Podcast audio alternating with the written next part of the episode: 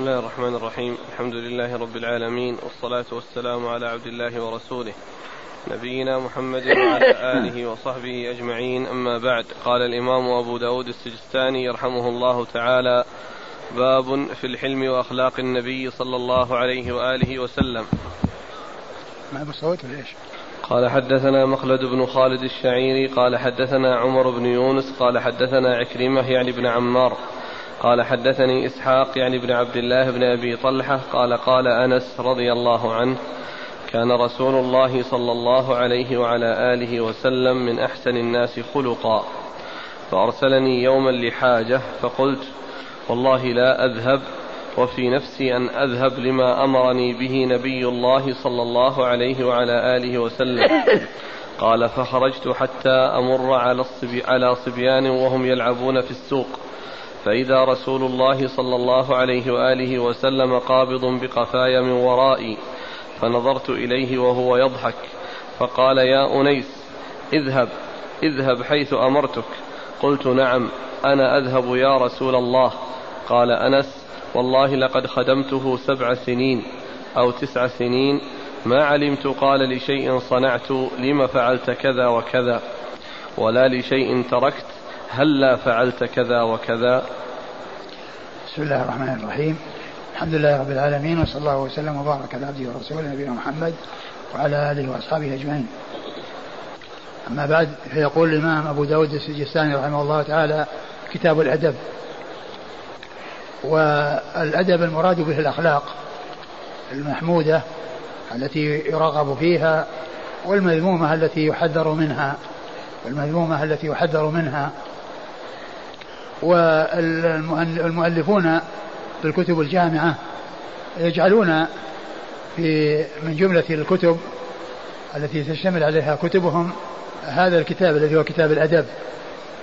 فكثير من المؤلفين يعني يجعلون هذا أو يريدون أو يجعلون هذا الكتاب من جملة الكتب التي يشتمل عليها الكتاب المصنف والكتاب المؤلف في أمور جامعة. والإمام البخاري رحمه الله له كتاب في كتابه الجامع الصحيح باسم كتاب الأدب وله كتاب مستقل اسمه كتاب الأدب المفرد. ويؤتى بكلمة المفرد ليميز عن الكتاب الذي في داخل الصحيح. ليميز عن الكتاب الذي في داخل الصحيح.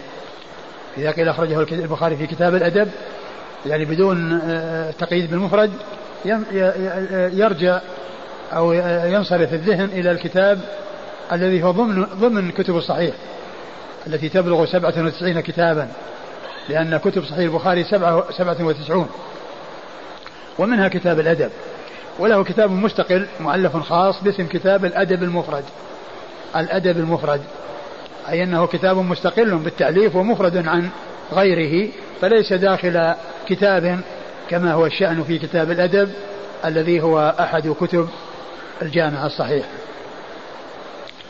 ثم أورد أبو داود رحمه الله هذه الترجمة باب حلم الرسول صلى الله عليه وسلم باب الحلم وكيف؟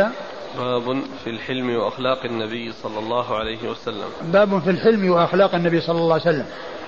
باب في الحلم الحلم هو كما هو معلوم آه، ضبط النفس وعدم السرعة وعدم الغضب وكون الإنسان يعني يوجد عنده التحمل ويوجد عنده الصبر بحيث لا يحصل منه الغضب. الذي قد يترتب عليه أمور غير محمودة ولهذا فالحلم محمود وهو من الخصال المحمودة ومن الآداب الحميدة وأخلاق النبي صلى الله عليه وسلم وهو يعني من عطف الخاص على العام من العام على الخاص لأن أخلاق النبي صلى الله عليه وسلم يدخل فيها الحلم فهو حليم عليه الصلاة والسلام وهذا من جملة أخلاقه عليه الصلاة والسلام فهو آه ذكر الحلم وعطف عليه الأخلاق والحلم الحلم هو من جملة الأخلاق فهو من عطف العام على الخاص. وقد أورد أبو داود في ذلك حديث أنس بن مالك رضي الله عنه أنه خدم النبي صلى الله عليه وسلم وكان خدمه عشر سنين وجاء في هذه الرواية سبع أو تسع والمعتبرة هي رواية التسع ولا تنافي بينه وبين رواية العشر لأن النبي صلى الله عليه وسلم لما قدم المدينة وكان قدومه إليها يعني في ربيع الأول وكانت وفاته أيضا في ربيع الأول عليه الصلاة والسلام فمدة بقائه في المدينة عشر سنوات صلوات الله وسلامه وبركاته عليه. وفي أثناء السنة التي قدم فيها آه، آه، عرضت أم سليم على الرسول صلى الله عليه وسلم أن يخدم أن يخدمه ابنها أنس رضي الله عنه فصار خادما للنبي صلى الله عليه وسلم وخدمه قريب من عشر سنوات. فمن قال تسع سنوات حذف الكسر ومن قال عشر سنوات جبر الكسر. ومن قال عشر سنوات جبر الكسر. يعني أن, أن, أن, أن المدة يعني فوق التسع ودون العشر. لأنه لم, يز... لم, لم يستكمل عشر سنوات لأن مدة بقاء النبي صلى الله عليه وسلم في المدينة كلها عشر سنوات من حين قدمها إلى أن توفي صلى الله عليه وسلم. وأنس رضي الله عنه لم يكن من أول يوم وإنما كان بعد فترة من تلك السنة يعني بدأت خدمته إياه. فعلى هذا الأمر دائر بين التسع والعشر ومن قال عشر جبر الكسر ومن قال تسعا حذف الكسر. وقد ذكر أنس رضي الله عنه أن النبي صلى الله عليه وسلم أرسله في حاجة. فقال والله يعني في نفسه والله لا أفعل. وفي نفسه أنه يريد أن يفعل. وذلك أنه كان يعني صغيرا غير مكلف. يعني فلم يكن آه، آه، قوله أنه لن يفعل أنه معصية للرسول صلى الله عليه وسلم وأن باعتبار أنه غير مكلف لأنه ما بلغ. وكان صغيرا. رضي الله تعالى عنه وأرضاه. فكونه قال ذلك في صباه وفي صغره وفي حال عدم تكليفه لكونه صغيرا. ثم أيضا في القصة ما يشعر بذلك لأنه وجد الصبيان ووقف معهم وكان ذاهبا وكان قد أرسله النبي صلى الله عليه وسلم في حاجة. فما شعر إلا والرسول صلى الله عليه وسلم آخذ به من ورائه فالتفت إليه فتبسم الرسول صلى الله عليه وسلم وقال يا أنيس اذهب لما أرسلتك به فذهب رضي الله تعالى عنه. فكونه آآ آآ وقف مع الصبيان أو أنه وجد الصبيان فانشغل بالنظر إليهم والوقوف معهم هذا يوضح الحالة التي التي كان عليها وأنه كان صغيرا. وعلى هذا فكونه قال أنه لا يذهب يعني أنه السبب في ذلك صغره وكونه غير مكلف رضي الله تعالى عنه. وأرضاه. ثم قال أنس لقد خدمت الرسول صلى الله عليه وسلم سبع سنين أو تسع والمعتبر هو التسع وليس السبع. قال فما فما ولقد خدمت الرسول تسع سنين أو سبع فما قال لي وما قال لي لشيء. ما علمت قال لشيء صنعت لما فعلت كذا وكذا ولا لشيء تركت هلا فعلت كذا وكذا؟ فما يعني علمت أنه قال لشيء فعلته لما فعلت كذا وكذا؟ يعني أنه أنكر عليه الفعل. ولا كونه أنكر عليه عدم الفعل بأن قال هلا فعلت كذا وكذا؟ هلا فعلت كذا وكذا؟ وهذا من كمال أخلاقه صلوات الله وسلامه وبركاته عليه ورفقه ولينه عليه أفضل الصلاة وأتم التسليم. وهذه وهذا الكلام يقوله من باشر خدمته صلى الله عليه وسلم وتشرف بخدمته مدة تبلغ عشر سنوات تقريبا آه، آه، وهو صغير فكان يخبر عن حاله مع النبي صلى الله عليه وسلم وأنه وأن وأنه مع كونه صغيرا وقد يحصل منه أمور يعني آه، لا ترتضى ف يعني من ناحية أنه قد يتأخر أو قد يحصل منه يعني شيء يعني ما ينبغي فما كان يعاتبه عليه الصلاة والسلام. ما كان يقول له في أمر فعله آه يعني آه ألا فعلت كذا وكذا يعني غير هذا الشيء. ولا قال لشيء ما قال لشيء فعله آه لما فعلت كذا وكذا يعني منكرا عليه. ولا قال لشيء لم يفعله ألا فعلت كذا وكذا. نعم. قال حدثنا مخلد بن خالد الشعيري. مخلد بن خالد الشعيري هو ثقة أخرجه مسلم وأبو داود. ثقة أخرجه مسلم وأبو داود. عن عمر بن يونس. عن عمر بن يونس عندكم عمر والواو زائدة وهو ثقة أخرجه أصحاب الكتب. وهو ثقة أخرجه أصحاب الكتب الستة. عن عكرمة يعني بن عمار. عن عكرمة يعني بن عمار وهو صدوق يغلط. صدوق يغلط أخرج له. البخاري تعليقا ومسلم وأصحاب السنن. أخرجه البخاري تعليقا ومسلم وأصحاب السنن. عن إسحاق يعني بن عبد الله بن أبي طلحة. عن إسحاق بن عبد الله بن أبي طلحة وهو ثقة أخرجه أصحاب كتب الستة. عن أنس. عن أنس وهو عمه لأمه لأن إسحاق بن عبد الله بن أبي طلحة عبد الله بن أبي طلحة هو أخو أنس من أمه وهذا ابن أخيه من أمه وهو يروي عن عمه لأمه الذي هو إسحاق لأن عبد الله بن أبي طلحة هو ابن أم سليم وأم سليم هو هي أم أنس فهو أخوه لأمه والراوي عنه هو ابن أخيه لأمه أي أن إسحاق بن عبد الله يروي عن عمه لأمه. أنس بن مالك رضي الله عنه. وأنس بن مالك رضي الله عنه خادم الرسول عليه الصلاة والسلام وأحد السبعة المعروفين بكثرة الحديث عن النبي صلى الله عليه وسلم. يقول السائل ما حكم هذا القسم من أنس؟ والله لا أذهب. يعني كما هو معلوم هذا قسم من إنسان صغير معذور وغير مكلف.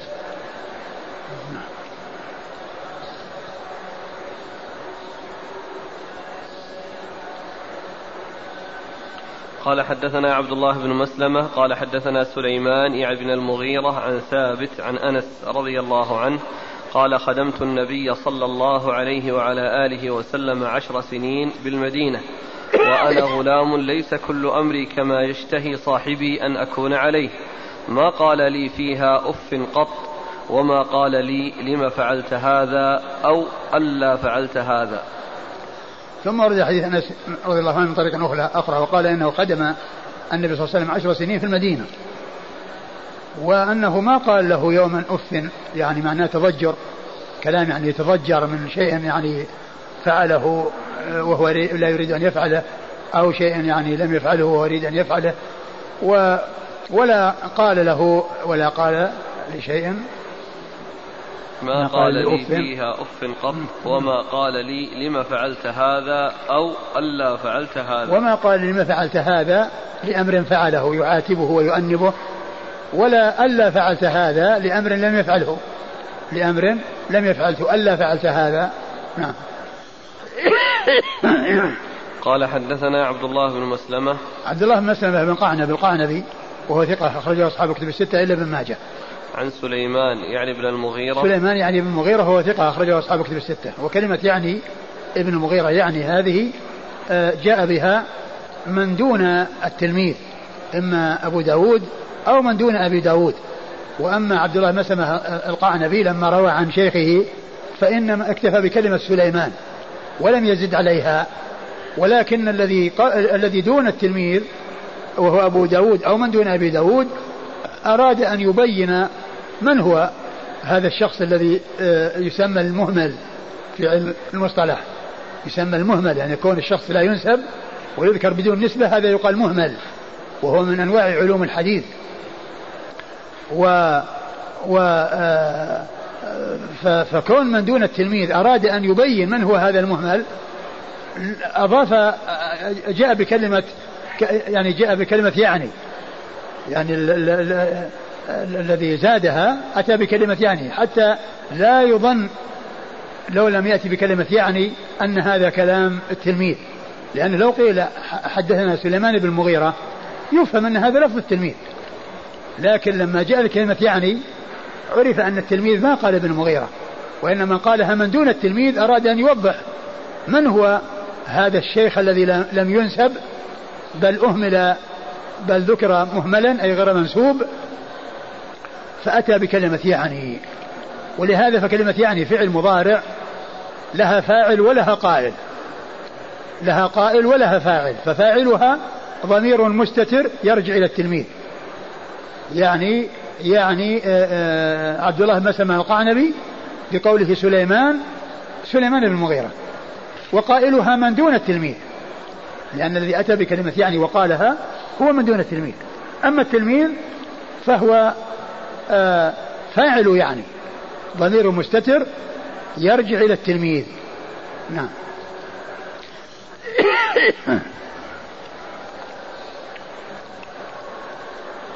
عن ثابت.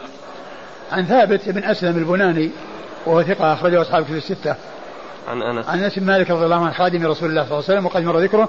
وهذا الإسناد من أعالي الأسانيد عند أبي داود التي هي الرباعيات.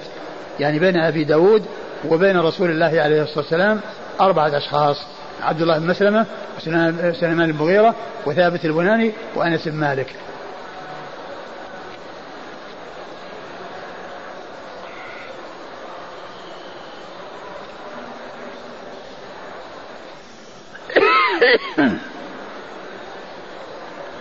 قال حدثنا هارون بن عبد الله قال حدثنا أبو عامر قال حدثنا محمد بن هلال أنه سمع أباه يحدث قال قال أبو هريرة رضي الله عنه وهو يحدثنا كان النبي صلى الله عليه وعلى آله وسلم يجلس معنا في المجلس يحدثنا فإذا قام قمنا قياما حتى نراه قد دخل بعض بيوت أزواجه فحدثنا يوما فقمنا حين قام فنظرنا إلى أعرابي قد أدركه فجبذه بردائه فحمر رقبته قال أبو هريرة وكان رداء خشنا فالتفت فقال له الأعرابي أو فالتفت فقال له الأعرابي احمل لي على بعيري هذين فإنك لا تحمل لي من مالك ولا من مال أبيك.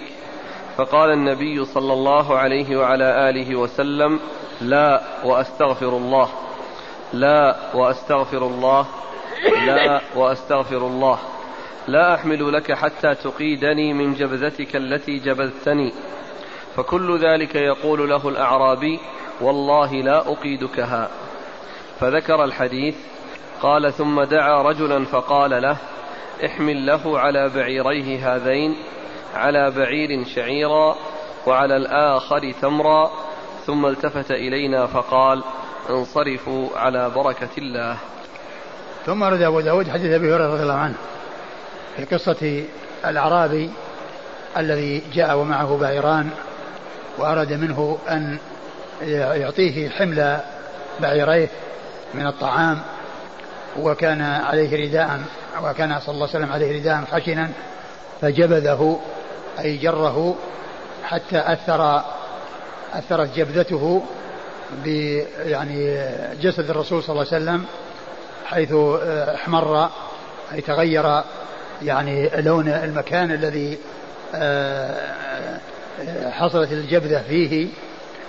فالتفت إليه الرسول صلى الله عليه وسلم وهو يتبسم وقال له آه، احمل لي احمل لي على على بعيري فإن فإنك إيش؟ لا فإنك لا تحمل لي من مالك ولا من مال أبيك. فإنك لا تحمل لي من مالك ولا من مال أبيك وإنما هو من مال المسلمين. يعني يريد أنه يحمل هذا من بيت المال ومن مال المسلمين وأنه لا يريد منه صلى الله عليه وسلم. ولا شك أن هذا من الجفاء لا القول ولا الفعل. فالجبذ فيه جفاء والقول فيه جفاء والجفاء موجود في قوله وفعله. نعم. بعده. فقال النبي صلى الله عليه وآله وسلم لا وأستغفر الله لا وأستغفر الله لا وأستغفر الله. يعني أنه لا يحمل له يعني من ماله ولا من مال أبيه وإنما يعني الحمل إذا أراد أن يحمل فهو من بيت المال. نعم. الاستغفار. والاستغفار يعني آه، استغفار كونه يستغفر الله عز عز وجل من أن يعني الرسول دائما يستغفر الله عز وجل ويطلب منه المغفرة فهو المشرع للناس الذي آه، أمته تبع له ويقتدون به آه، عليه الصلاة والسلام. نعم. لا أحمل لك حتى تقيدني من جبذتك التي جبذتني. قال لا أحمل لك حتى تقيدني من جبذتك التي جبذتني. يعني الجبذة التي جبذه بها وأثرت فيه يعني أنه يقيده يعني يحصل له. يعني وهذا من كمال أخلاقه عليه الصلاة والسلام. وكونه يعني أسيء إليه ومع ذلك يداعبه ويقول له مثل هذا الكلام. نعم. والأعرابي يقول لا أنه لا لا يقيده. ومعلوم أن هذا لا شك أن كله من الجفاء ولكن الحديث يعني فيه ضعف. من جهة أن بعض رواته متكلم فيه لكن قصة الجبذة وكونه يعني آه، حصل له أن آه، الجفاء من بعض بعض الأعراب قد ثبت ذلك وثبت آه، تبسمه ويعني ضحكه صلى الله عليه وسلم وإحسانه إلى من حصل منه ذلك واغتفاره لمن حصل له ذلك. وأما هذه القصة في في إسنادها من من هو متكلم فيه. نعم. وفي أول الحديث أنهم كانوا يجلسون مع رسول الله صلى الله عليه وسلم وإذا قام وذهب قاموا يعني انفض المجلس. وليس المقصود ذلك أنهم يقومون له صلى الله عليه وسلم لا في حال آه، دخوله وإقباله ولا في حال قيامه. وإنما آه، كانوا آه، يعني يستقبلونه وكانوا يحترمونه. ولكن كان يكره أن يقوموا له. وقد جاء أنهم كانوا لا يقومون للنبي صلى الله عليه وسلم لما يعلمون من كراهيته صلى الله عليه وسلم لذلك. والقيام للرجل كما كما هو معلوم جاء ما يدل على منعه. وأما القيام إلى الرجل من أجل استقباله أو معانقته أو يعني إكرامه يعني من أجل أنه يصافحه فهذا لا بأس به ولا مانع منه. وإنما الممنوع كونه يقوم ويجلس فقط احتراما وتوقيرا لمن دخل أو لمن يريد أن يخرج. أو لمن يريد أن يخرج. أما إذا كان فيه استقبال أو كان فيه مصافحة أو كان فيه معانقة فإنه يكون قائما.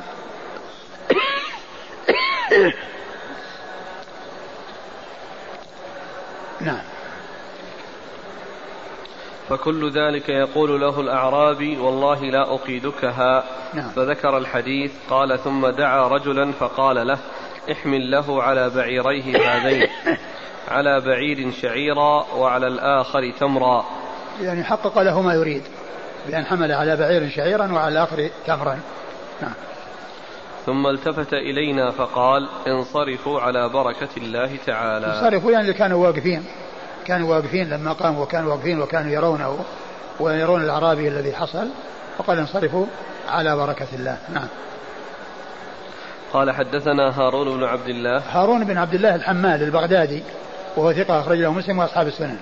عن أبي عامر. عن أبي عامر العقدي وهو عبد الملك بن عمرو وهو ثقة أخرج أصحاب الكتب. أخرج أصحاب الكتب الستة. عن محمد بن هلال. عن محمد بن هلال وهو صدوق خرج البخاري في الأدب المفرد وأبو داود والنسائي وابن ماجه. صدوق خرج البخاري في الأدب المفرد وأبو داود والنسائي وابن ماجه. عن أبيه. عن أبيه وهو مقبول أخرجه البخاري في الأدب المفرد وأبو داود والنسائي وهو مقبول أخرجه البخاري في الأدب المفرد وأبو داود والنسائي, والنسائي وابن ماجه. نعم. نعم هذا هو الذي فيه الكلام الذي هو آه هلال والد محمد عن أبي هريرة عن أبي هريرة عبد الرحمن بن صخر الدوسي رضي الله عنه صاحب رسول الله صلى الله عليه وسلم وأحد السبعة المعروفين بكثرة الحديث عن النبي عليه الصلاة والسلام بل هو أكثر السبعة حديثا على الإطلاق رضي الله عنه وأرضاه.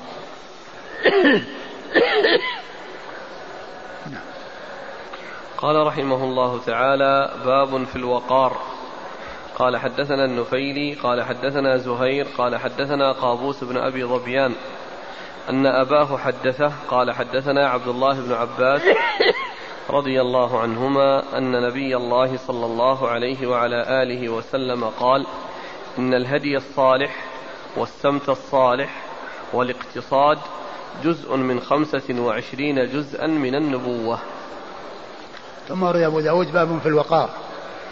والوقار هو يعني الثبات وعدم العجلة وعدم التسرع ويعني كونه يعني عنده يكون له هيبة ويكون له سمت حسن.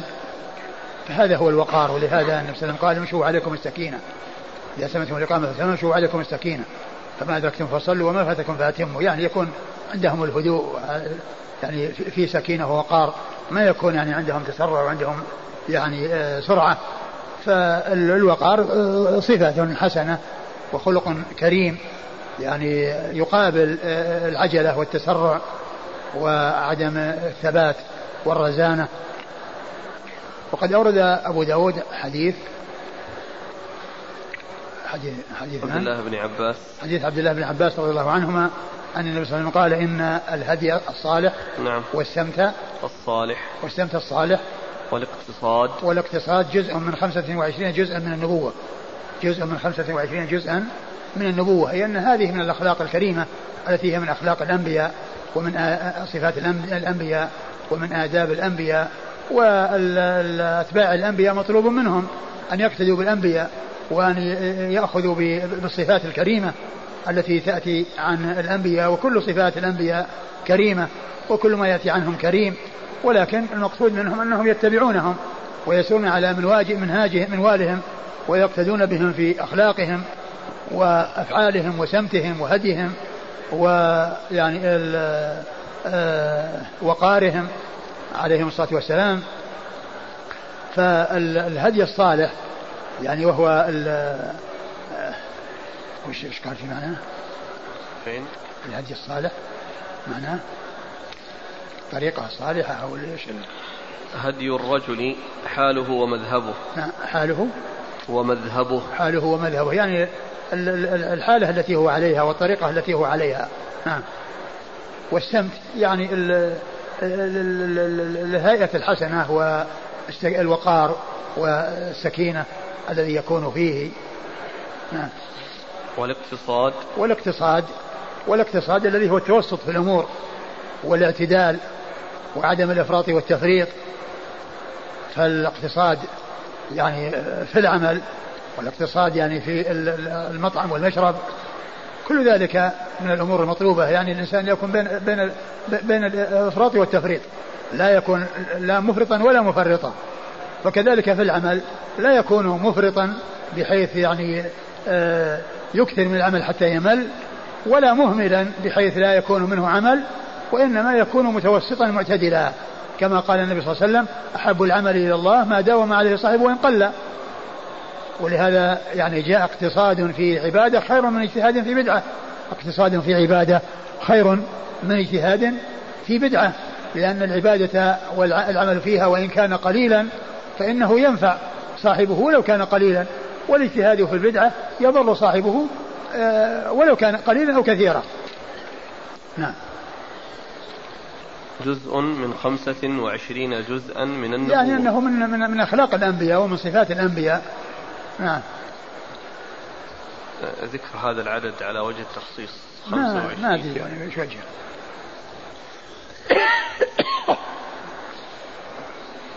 قال حدثنا النفيلي. النفيلي عبد الله بن محمد النفيلي ثقة أخرجه البخاري وأصحاب السنة. عن زهير.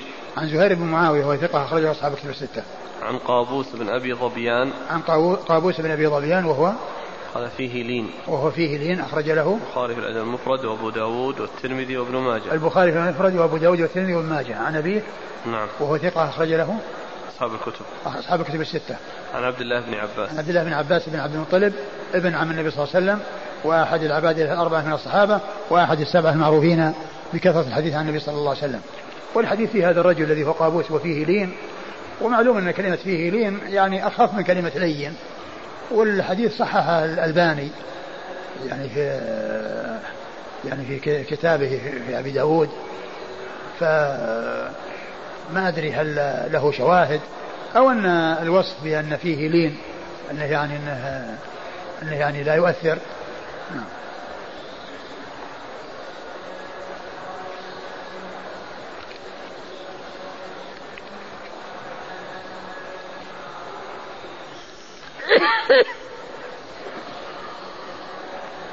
قال رحمه الله تعالى باب من كظم غيظا. قال حدثنا ابن قال حدثنا ابن السرح قال حدثنا ابن وهب عن سعيد يعني ابن أبي أيوب عن أبي مرحوم عن سهل بن معاذ عن أبيه رضي الله عنه أن رسول الله صلى الله عليه وآله وسلم قال من كظم غيظا وهو قادر على أن ينفذه دعاه الله عز وجل على رؤوس الخلائق يوم القيامة حتى يخيره الله من الحور العين ما يشاء. قال أبو داود اسم أبي مرحوم عبد الرحمن بن ميمون. ثم أورد أبو داود هذه الترجمة باب من كظم غيظا. أي في فضل من كتم كظم غيظا. في فضل من كظم غيظا. والكظم الغيظ هو الصبر يعني وحبس الغيظ بحيث لا يظهره فيحصل منه الغضب بل يتحمل ويصبر ويخفي. يعني ذلك الشيء فلا يظهره ولا يعني يترك مجالا للغضب بحيث يعني لا يكون كاظما للغيظ فيترتب على ذلك الغضب والغضب يترتب عليه أمور خطيرة وأمور يعني غير حسنة. ولهذا الرسول صلى الله عليه وسلم كان ينهى عن الغضب ذلك لما يترتب عليه من الأمور الضارة ومن الأمور السيئة. آه، أورد أبو داود حديث معاذ. معاذ بن جبل رضي الله تعالى عنه. معاذ بن أنس. معاذ بن أنس رضي الله تعالى عنه. قال من كظم غيظا وهو قادر على أن ينفذه من كظم غيظا وهو قادر على أن ينفذه دعاه الله دعاه الله. على رؤوس الخلائق يوم القيامة حتى يخيره من الحور العين ما يشاء. دعاه الله على رؤوس الخلائق يوم القيامة حتى يخيره من الحور العين ما شاء. وهذا يدل على فضل من كظم غيظا. وذلك أنه يدعى على رؤوس الخلائق يعني أن كل يعني يعرف آآ آه، آآ آه، يعرف حصول هذه الخصلة الطيبة التي بها حصل هذا المقصود وحصل هذا الأمر الطيب الذي هو كونه يختار من من الحور العين ما شاء إكراما له وجزاء له على كظم غيظه لأن كظم الغيظ يحصل معه السلامة من الشرور ومن الأمور التي تنشأ عن الغضب وتترتب عن تترتب على الغضب وهي أمور محذورة فكظم الغيظ يحول ويمنع دون الوقوع في تلك الأمور المحذورة. وهو دال على فضل ما كظم غيظا. نعم. قال حدثنا ابن السرح. ابن السرح أحمد بن عمرو بن السرح وهو ثقة اخرج هذا مسلم وأبو داود والنسائي وابن ماجه. عن ابن وهب. عن ابن وهب عبد الله بن وهب المصري ثقة فقيه أخرجه أصحاب كتب الستة. عن سعيد يعني ابن أبي أيوب. سعيد بن أبي أيوب ثقة أخرجه أصحاب كتب الستة. عن أبي مرحوم. عن أبي مرحوم وهو قال عنه اسمه؟ أبو داود يقول عبد الرحمن بن ميمون. عبد الرحمن بن ميمون وهو في التقريب عبد الرحيم بن ميمون. عبد الرحيم ميمون. نعم. ذكر فيه اختلاف في اسمه ولا بس؟ لا لا ما جاء هذا. ذكر اسم آخر غير عبد الرحمن. ما ذكر وقال عبد الرحمن؟ لا. وكذلك في طبعة محمد عوامة فيها أن في بعض النسخ عبد الرحمن وفي بعض النسخ الأخرى عبد الرحيم وهو الصواب. تحفة الأشراف إيش فيها؟ ما رأيتموها؟ لا ما رأيت. نعم. وايش قال فيه؟ قال في تقريب عبد الرحيم إيش؟ إيه، عبد الرحيم بن ميمون وش إيش قال فيه؟ يقول عبد الرحيم بن ميمون المدني أبو مرحوم نزيل مصر صدوق زاهد من السادسة مات سنة ثلاث وأربعين وقيل اسمه يحيى يحيى إذا اسم آخر ها؟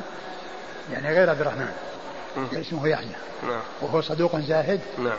أخرج له. أبو داود والترمذي والنسائي. أخرج له أبو داود والترمذي والنسائي. والنسائي. في عمل يوم والليلة وابن ماجه. أخرج له أبو داود والترمذي والنسائي في عمل يوم والليلة وابن ماجه. نعم. عن سهل بن معاذ. عن سهل بن معاذ وهو لا بأس به. أخرجه البخاري في المفرد وأبو داود والترمذي وابن ماجه. لا بأس به وهي بمعنى صدوق أخرجه أبو داود البخاري في المفرد وأبو داود والترمذي وابن ماجه.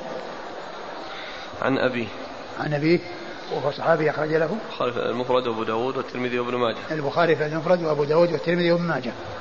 نعم.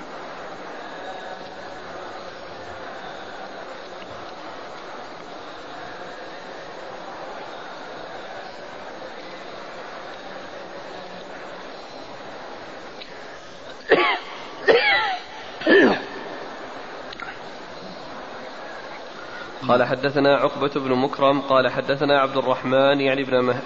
يعني ابن المهدي عن بشر يعني ابن منصور عن محمد بن عجلان عن سويد بن وهب عن رجل من أبناء أصحاب النبي صلى الله عليه وآله وسلم عن أبيه. قال قال رسول الله صلى الله عليه وعلى آله وسلم نحوه قال ملأه الله أمنا وإيمانا. لم يذكر قصة دعاه الله. زاد ومن ترك لبس ثوب ثوب جمال وهو يقدر عليه قال بشر أحسبه قال تواضعا. كساه الله حلة الكرامة ومن زوج لله تعالى توجه الله تاج الملك. ثم أورد أبو داود آه، الحديث من طريق أخرى عن رجل من أصحاب النبي صلى الله عليه وسلم لم يسمى آه، لا هو ولا ابنه الراوي عنه. وهو مثل وهو نحو الذي قبله ولكن فيه آه، زاده الله أمنا وإيمانا. نعم ملأه الله ملأه الله أمنا وإيمانا. يعني أنه من آه، من كظم غيظا وهو قادر يعني الحديث اللي مر من كظم غيظا. من كظم غيظا وهو قادر على أن ينفذه نعم. دعاه الله عز وجل. من كظم غيظا وهو قادر على أن ينفذه ملأه الله أملا وإيمانا بدل يعني دعاه الله وخيره من الحور العين. يعني هذا نفس الأصل الذي بني عليه أو الأصل الفعل الذي فعل. هو كونه كظم غيظا يريد أن وهو قادر على أن ينفذه. هذا هو العمل في الدنيا. والجزاء في الآخرة في الحديث الأول ما يعني دعاه الله على رسول الخلائق وخيره من الحور العين. وهنا قال ملأه الله أمنا وإيمانا. وش, وش بعده؟ زاد ومن ترك لبس ثوب جمال وهو يقدر عليه. قال بشر أحسبه. قال تواضعا كساه الله حلة الكرامة. ومن ترك لبس ثوب لبس ثوب؟ لبس ثوب جمال. لبس ثوب جمال. قال تواضعا ألبسه الله. كساه الله حلة الكرامة. كساه الله حلة الكرامة. يعني أنه جزاه في الآخرة على أن كساه حلة الكرامة. وهذا الذي ورد هنا إن, إن كان مقصود به الجمال الذي هو يعني شهرة أو يعني شيء فيه تكلف وفيه زيادة وفيه إسراف فهذا مذموم. وإن كان المراد به أنه جمال يعني وهو متوسط وليس هناك يعني تجاوز وليس هناك يعني إسراف فإن ذلك أمر محمود وذلك أمر مطلوب. وقد ثبت في صحيح مسلم أن الله جميل يحب الجمال. أن الله جميل يحب الجمال. وجاء في ذلك أحاديث عديدة. ولكن آه، آه، كما هو معلوم الاعتدال والتوسط في الأمور هو المطلوب. نعم. ومن زوج لله. نعم. ومن زوج لله. نعم. توجه الله تاج الملك. ومن زوج لله توجه الله تاج الملك. يعني توج يعني من أجل الله وفي يعني آه، شخصا يعني آه، من أجل صلاحه وتقاه وأن ذلك من أجل الله عز وجل توجه الله تاج الملك يعني جزاء في الآخرة. إيش بعده؟ انتهى. والحديث ضعيف لأن في إسناده الرجل المبهم الذي هو ابن ذلك الصحابي وفيه أيضا الراوي عنه أيضا آه، فيه كلام.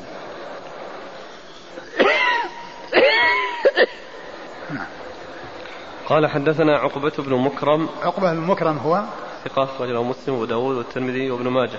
ثقة أخرجه مسلم وأبو داود والترمذي وابن ماجه.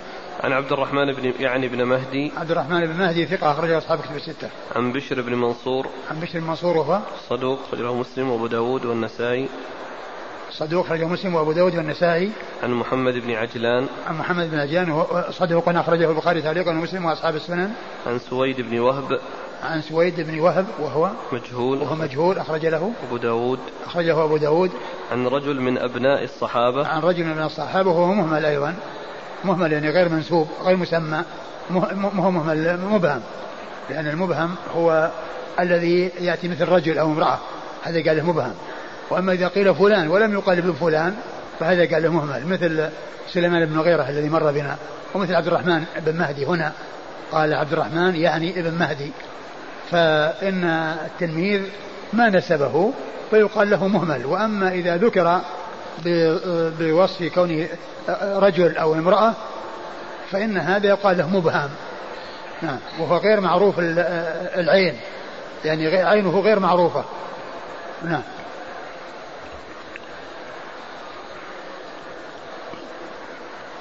عن أبيه. عن أبيه. وهو من أصحاب النبي لأنه قال من أصحاب النبي صلى الله عليه وسلم. نعم.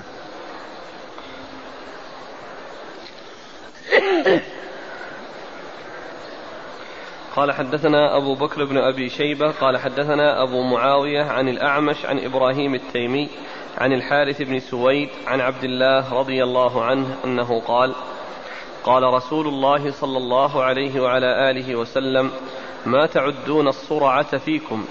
قالوا الذي لا يصرع لا يصرعه الرجال. قال لا ولكنه الذي يملك نفسه عند الغضب.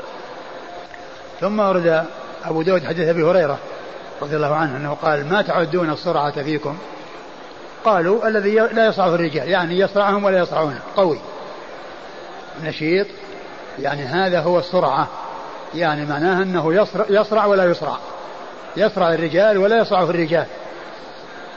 فقال الرسول صلى الله عليه وسلم إنما الشديد إنما السرعة الذي يملك نفسه عند الغضب. يعني هذا هو السرعة في الحقيقة. وان وان كان ذلك ذاك سرعة؟ يعني معناه فيما يتعلق بالقوة وما يتعلق بقوه الجسم والنشاط والغلبة كونه يغلب غيره هو سرعة. ولكن السرعة في الحقيقة الذي يملك نفسه عند الغضب. فهذا وقد جاء في بعض الروايات ليس الشديد بالسرعة. ليس الشديد بالسرعة إنما الشديد الذي يصرع نفسه الذي يملك نفسه عند الغضب. الذي يملك نفسه عند الغضب يعني الذي آه، يقدر على أن يملك نفسه وهو الذي يكظم غيظه. كما مر قريبا يكظم الغيظ بمعنى أنه يتحمل ويصبر ولا يندفع مع الغضب فيسترسل ويحصل منه أمور لا تحمد عقباها سواء كانت قولية أو فعلية.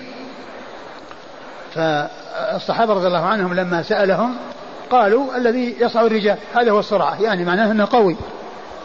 فالرسول صلى الله عليه وسلم بين أن الحقيقة أن الذي السرعة على الحقيقة وإن كان ذاك سرعة يقال له ولكن السرعة على الحقيقة الذي يملك نفسه عند الغضب. وهذا جاء في بعض الروايات ليس الشديد بالسرعة يعني ليس الشديد بالسرعة يعني في الحقيقة وإن كان هو سرعة ولكن ولكن الشديد الذي يملك نفسه عند الغضب الذي يملك نفسه عند الغضب هذا هو السرعة في الحقيقة. وهذا من جنس بعض الألفاظ التي تأتي والمقصود بها يعني تثبيت أو بيان آه، من هو المتصف بهذا الوصف على الحقيقة. مثل قول وسلم ليس المسكين الذي ترده اللقمة واللقمتان والأكلة والأكلتان وإنما المسكين الذي لا يجد غنى يغنيه ولا يفطن له ويتصدق عليه. يعني هذا هو المسكين حقا لأن الذي يمد يده هذا وإن كان مسكينا إلا أنه يحصل شيء عن طريق مد اليد. لكن المسكين على الحقيقة الذي ليس عنده شيء يأكله ولا يمد يده للناس ولا يفطن الناس له فيتصدقون عليه فيبقى في آه في آه قلة ذات يد ويبقى يعني آه غير واجد لما يعني يحتاج إليه ولا يسأل الناس ولا يفطن له فيتصدق عليه. هذا هو المسكين حقا. فهذا من جنسه ليس شديد السرعة ولكن شديد ليس المسكين الذي ترده. وكذلك أتدرون من المفلس؟ قالوا المفلس عندنا الذي الذي لا درهم له ولا متاع. هذا مفلس نعم هذا مفلس الدنيا. ولكن الإفلاس الحقيقي في الإفلاس الآخرة. المفلس الحقيقة هو مفلس الآخرة. وإن كان هذا مفلس في الدنيا ما عنده درهم ولا متاع ولكن المفلس على الحقيقة المفلس في الآخرة هو الذي وزكاة وصيام وحج ويأتي وقد شتم هذا وضرب هذا وسفك دم هذا فيعطى لهذا من حسناته وهذا من حسناته فإن فنيت حسناته قبل أن يقضى ما عليه أخذ من سيئاته وطرح عليه ثم طرح في النار.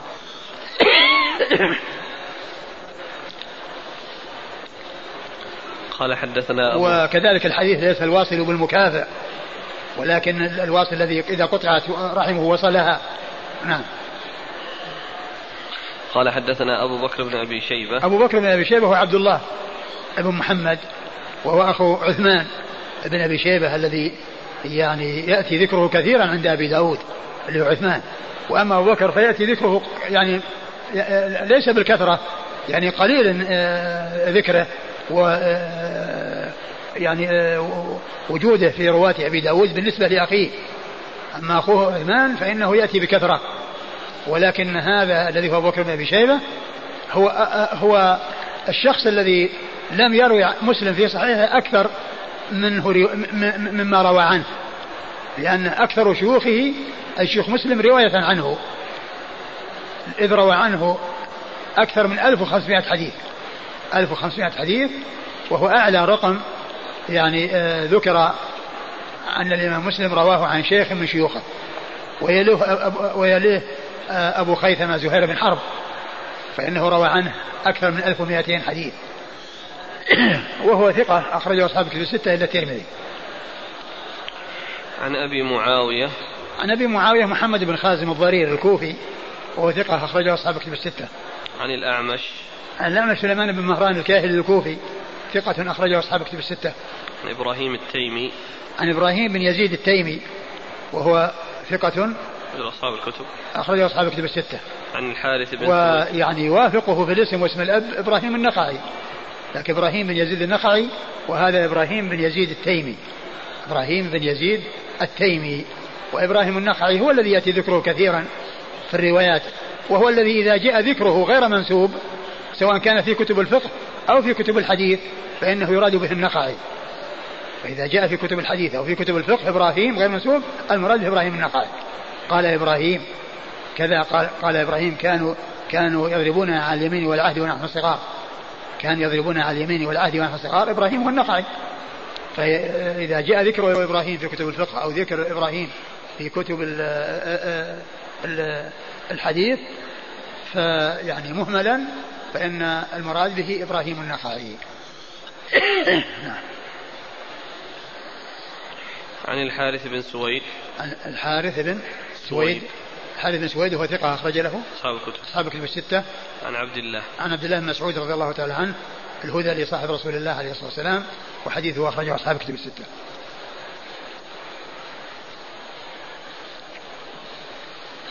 قال رحمه الله تعالى باب ما يقال عند الغضب. قال حدثنا يوسف بن موسى قال حدثنا جرير بن عبد الحميد عن عبد الملك بن عمير عن عبد الرحمن بن أبي ليلى عن معاذ بن جبل رضي الله عنه. قال استب رجلان عند النبي صلى الله عليه وعلى آله وسلم فغضب أحدهما غضبا شديدا حتى خيل إلي أن أنفه يتمزع من شدة غضبه. فقال له فقال النبي صلى الله عليه وآله وسلم إني لأعلم كلمة لو قالها لذهب عنه ما يجده من الغضب. فقال ما هي يا رسول الله؟ قال يقول اللهم إني أعوذ بك من الشيطان الرجيم. قال فجعل معاذ يأمره فأبى ومحك وجعل يزداد غضبا. ثم ورد أبو داود هذه ترجمة باب ما يقال عند الغضب. باب ما يقال عند الغضب. يعني ما الذي يقال عند الغضب من أجل أنه آه، يمنع الغضب أو يخفف الغضب أو يعني ينهي الغضب. وذلك هو الاستعاذة بالله من الشيطان الرجيم. هذا هو الذي يقال. فهناك أقوال وهناك أفعال عند الغضب. أقوال وهي الاستعاذة بالله من الشيطان الرجيم وأفعال وهي كون الإنسان يتوضأ وإذا كان قائما يجلس وإذا كان جالسا ينام أو يعني أو يقوم ويخرج ويترك المكان الذي فيه الخصام وفيه النزاع الذي حصل بسببه الغضب. فكل هذه أمور تفعل عند الغضب وهي آه، يعني آه، آه، تخلص من من الأمور التي تترتب على الغضب. وهي أمور سيئة تترتب على الغضب. كالإنسان يخرج عن طوره وعن شعوره ويتكلم بكلام يعني آه، شديد كلام قاسي وقد يخرج منه شيء وهو لا يشعر بسبب إفراطه في الغضب. فالمقصود من الترجمة أنه يعني يقول يعني يقول شيئا عند الله وهو الاستعاذة بالله من الشيطان الرجيم ويفعل أيضا أفعالا أخرى تخفف من وطأة الغضب ومن شدة الغضب أو يعني آه، أو تنهيه أورد أبو داود حديث معاذ. معاذ رضي الله عنه. أن أن رجلين أن رجلين استبى عند رسول الله صلى الله عليه وسلم. كل واحد يسب الآخر. فجعل أحدهما يعني اشتد غضبه حتى قال كاد أنفه يتقطع من الغضب. يعني معناه أنه احمر وجهه وانتفخ ويعني صار على هيئة يعني سيئة جدا. حتى أنه قال يعني أنفه يتمزق أو يتقطع من من الغضب من شدة الغضب. فقال النبي صلى الله عليه وسلم إني لا أعلم كلمة لو قالها لذهب عنه ويجد قالوا ما هي رسول قال اللهم إني أعوذ بك من الشيطان الرجيم. لأن الغضب من الشيطان. فكل إنسان يعني يسترسل مع الغضب يحصل منه كلام أو فعل لا تحمد عاقبته. ولهذا الرسول صلى الله عليه وسلم ما جاء رجل قال أوصني. قال لا تغضب. ردد مرارا قال لا تغضب. وذلك لما يترتب على الغضب. من الأمور الخطيرة والأمور السيئة التي لا تحمد عقباها سواء كانت قولية أو فعلية. وقد يهذي بشيء يعني لا يعقله بسبب آه، تمكن الغضب منه واستيلائه عليه. فلا يشعر ما يقول ويطلق لسانه في أمور قبيحة. يعني لا يعقل ما يقوله فيها. وقد قد يصل إلى هذه الغاية أنه لا يعقل ما يقول والعياذ بالله. فجعل معاذ يقول يقول له آه، ذلك أي أن يقولها وهو مصر ومشتد في غضبه ولم يحصل منه ذلك. يعني هذا الذي أرشد النبي صلى الله عليه وسلم إليه وأنه لو قال له لذهب عنه ما يجد. والحديث في إسناده انقطاع ولكنه يعني صحيح. يعني من حيث الجملة لأنه ثابت يعني عن النبي صلى الله عليه وسلم أن أن الإنسان إذا قال أعوذ بالله من الشيطان الرجيم فإن ذلك ينفعه وهو من الأسباب التي تخفف وطأة الغضب على الإنسان. نعم. قال حدثنا يوسف بن موسى. حدثنا يوسف بن موسى. بن موسى وهو صدوق أخرج البخاري وأبو داود والترمذي والنسائي في مسند علي وابن ماجه. صدوق أخرج له البخاري وأبو داود والترمذي والنسائي في مسند علي وابن ماجه عن جرير بن عبد الحميد عن جرير بن عبد الحميد الضبي الكوفي وهو ثقة أخرجه أصحاب الكتب الستة. عن عبد الملك بن عمير. عن الملك بن عمير وهو ثقة أخرجه أصحاب الكتب. ثقة أخرجه أصحاب الكتب الستة. عن عبد الرحمن بن أبي ليلى. عبد الرحمن بن أبي ليلى وهو ثقة أخرجه أصحاب الكتب الستة. عن معاذ بن جبل. عن معاذ بن جبل رضي الله عنه وهو صحابي أخرجه أصحاب الكتب الستة والحديث فيه انقطاع يعني بين عبد الرحمن وبين معاذ رضي الله تعالى عنه ولكن الحديث يعني جاء يعني من يعني من طرق أخرى أو من أحاديث أخرى عن الرسول صلى الله عليه وسلم في معنى وهو كون الإنسان يقول أعوذ بالله من الشيطان الرجيم فيكون ذلك من أسباب آه، انتهاء غضبه وطرد الشيطان عنه وسلامته من الغضب. قال حدثنا أبو بكر بن أبي شيبة قال حدثنا أبو معاوية عن الأعمش عن عدي بن ثابت عن سليمان بن صرد رضي الله عنه قال استب رجلان عند النبي صلى الله عليه وآله وسلم فجعل أحدهما تحمر عيناه وتنتفخ أوداجه. فقال رسول الله صلى الله عليه وآله وسلم إني لأعرف كلمة لو قالها هذا لذهب عنه الذي يجد. أعوذ بالله من الشيطان الرجيم. فقال الرجل هل ترى هل ترى بي من جنون؟ ثم أورد أبو داود حديث سليمان بن صرد يعني في وهو مثل قصة الرجل الذي قبله وهو أنه آه، آه، غضب واحمرت عيناه وانتفخت أوداجه وقال النبي صلى الله عليه وسلم لا أعلم كلمة لو قالها لا ما يجد. فقيل له في ذلك ترى من جنون يعني يقول أعوذ بالله من الشيطان الرجيم يعني يقيل له أعوذ بالله من الشيطان الرجيم ومع ذلك كان يقول هذه الكلمة لأن الغضب استولى عليه وتمكن منه حتى صار لا يعني لا لا يأخذ بما يقال له ولا يدري يعني ما, ما يقول. وهذا يعني هو بمعنى الحديث الذي قبله والحديث الذي قبله فيه انقطاع ولكن هذا شاهد له. حديث سلمان بن صرد لأنه بمعنى. وهو صحيح. نعم. قال حدثنا أبو بكر بن أبي شيبة عن أبي معاوية عن الأعمش عن عدي بن ثابت. عن عدي بن ثابت وهو ثقة أخرج أصحاب الكتب. ثقة أخرج أصحاب الكتب الستة. عن سليمان بن صرد. عن سليمان بن صرد رضي الله عنه وهو صحابي أخرج له أصحاب الكتب. أخرج أصحاب الكتب الستة. في طبعتنا محذوفة كلمة أبو. نعم يعني هذا خطأ. يعني هو أبو معاوية ليس معاوية وإنما هو أبو معاوية. قال حدثنا أحمد بن حنبل قال حدثنا أبو معاوية قال حدثنا داود بن أبي هند عن أبي حرب بن أبي الأسود عن أبي ذر رضي الله عنه أنه قال إن رسول الله صلى الله عليه وعلى آله وسلم قال لنا إذا غضب أحدكم وهو قائم فليجلس فإن ذهب عنه الغضب وإلا فليضطجع. ثم ورد أبو داود حديث أبي ذر عن النبي قال إذا إذا قال إذا غضب أحدكم وهو جالس وهو قائم. وهو قائم فليجلس وإن كان جالسا فليضطجع.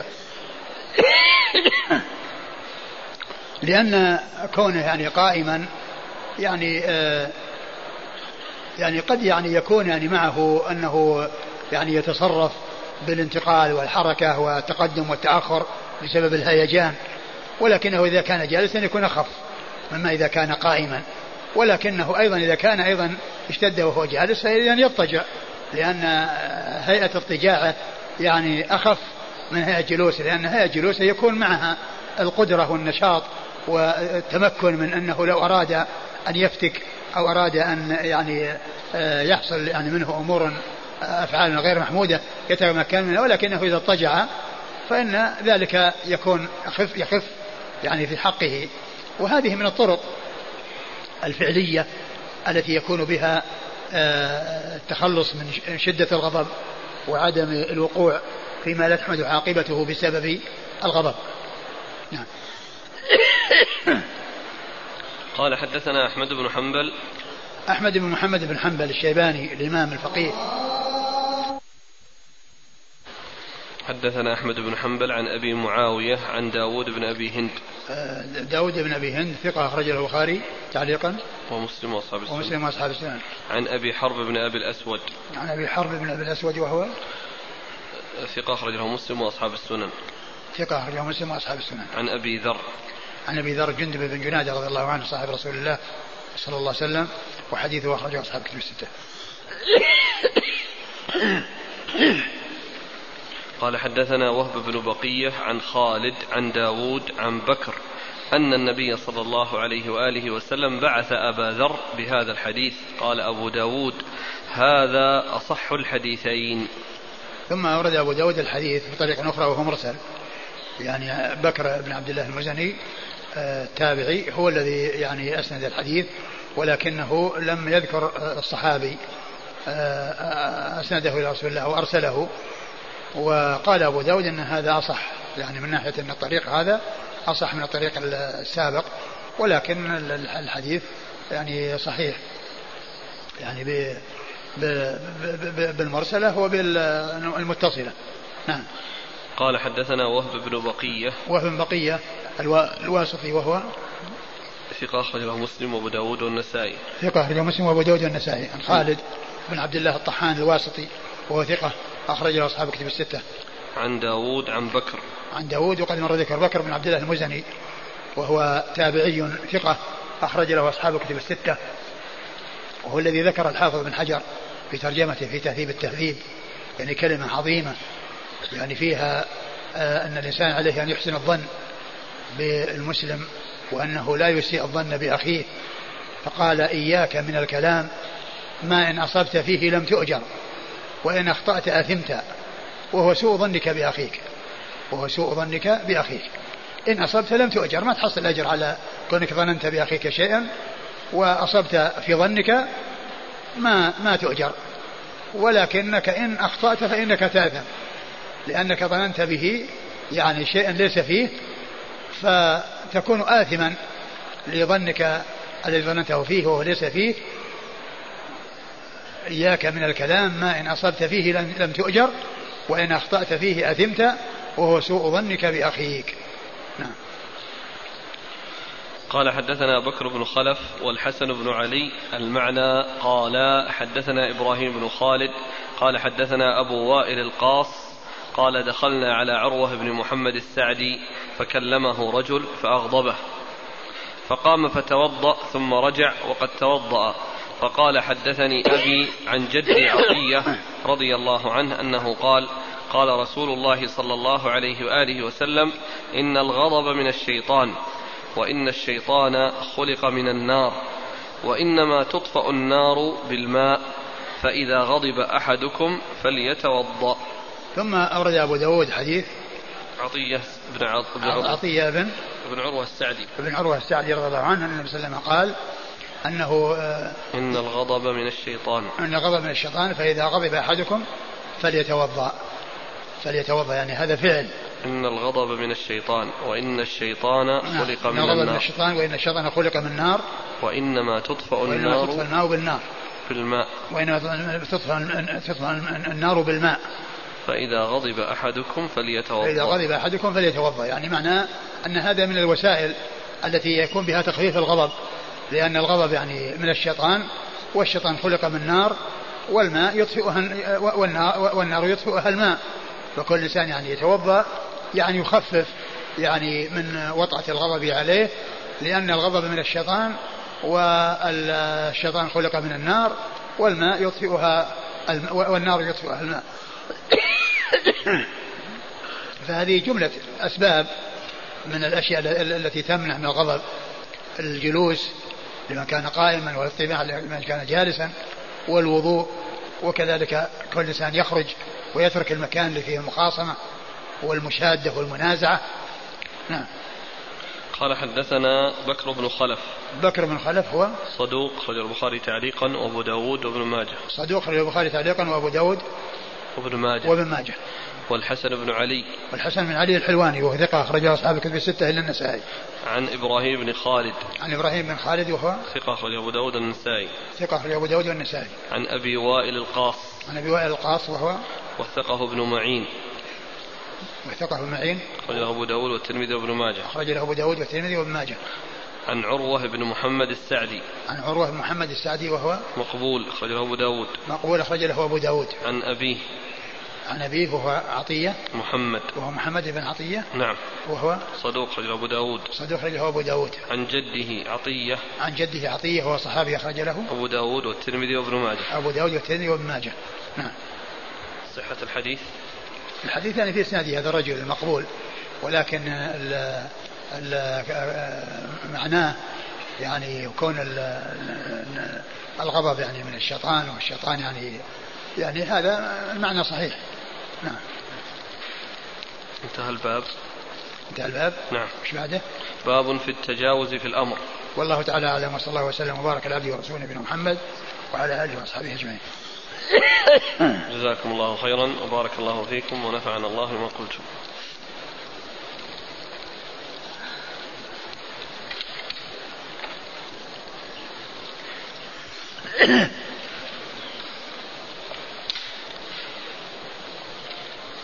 قوله في الحديث الأول يا أنيس اذهب حيث أمرتك.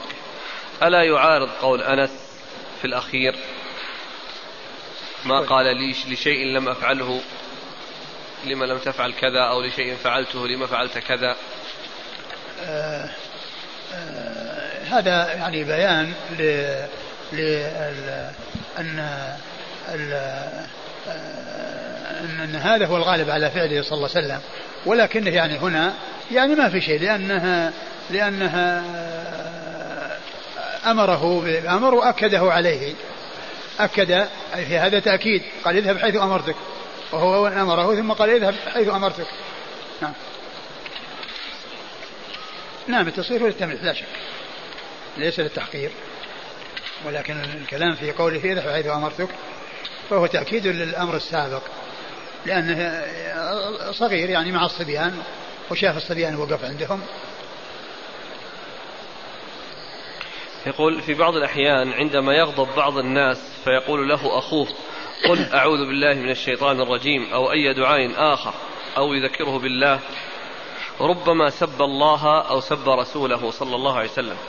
فهل الأولى عدم قول ذلك للشخص الغاضب حتى لا يتسبب ما هو نعم. أعظم. نعم إذا كان هذا معروف عنه فإنه لا يقال له ذلك لأن هذا يؤدي إلى ما هو أخطر يعني يؤمر بمعروف فيأتي بأنكر المنكر. يؤمر بمعروف فيأتي بأنكر منكر وكون يسب الله. إذا كان هذا شأنه فإنه لا يقال له شيء يترك يترك ولا يقال له شيء. إذا كان هذا يزيد الطين بلة ويزيد الشر شر فإنه لا يقال. لا يقال له. والله تعالى يقول ولا تسبوا الذين يدعون من دون الله فيسبوا الله عدوا بغير علم يعني إذا سبوا آلهة المشركين هو من أحق الحق. ولكن إذا كان يؤدي إلى أبطل الباطل وهو سب الله فإنهم لا لا, لا يسبون. لئلا يسب الله.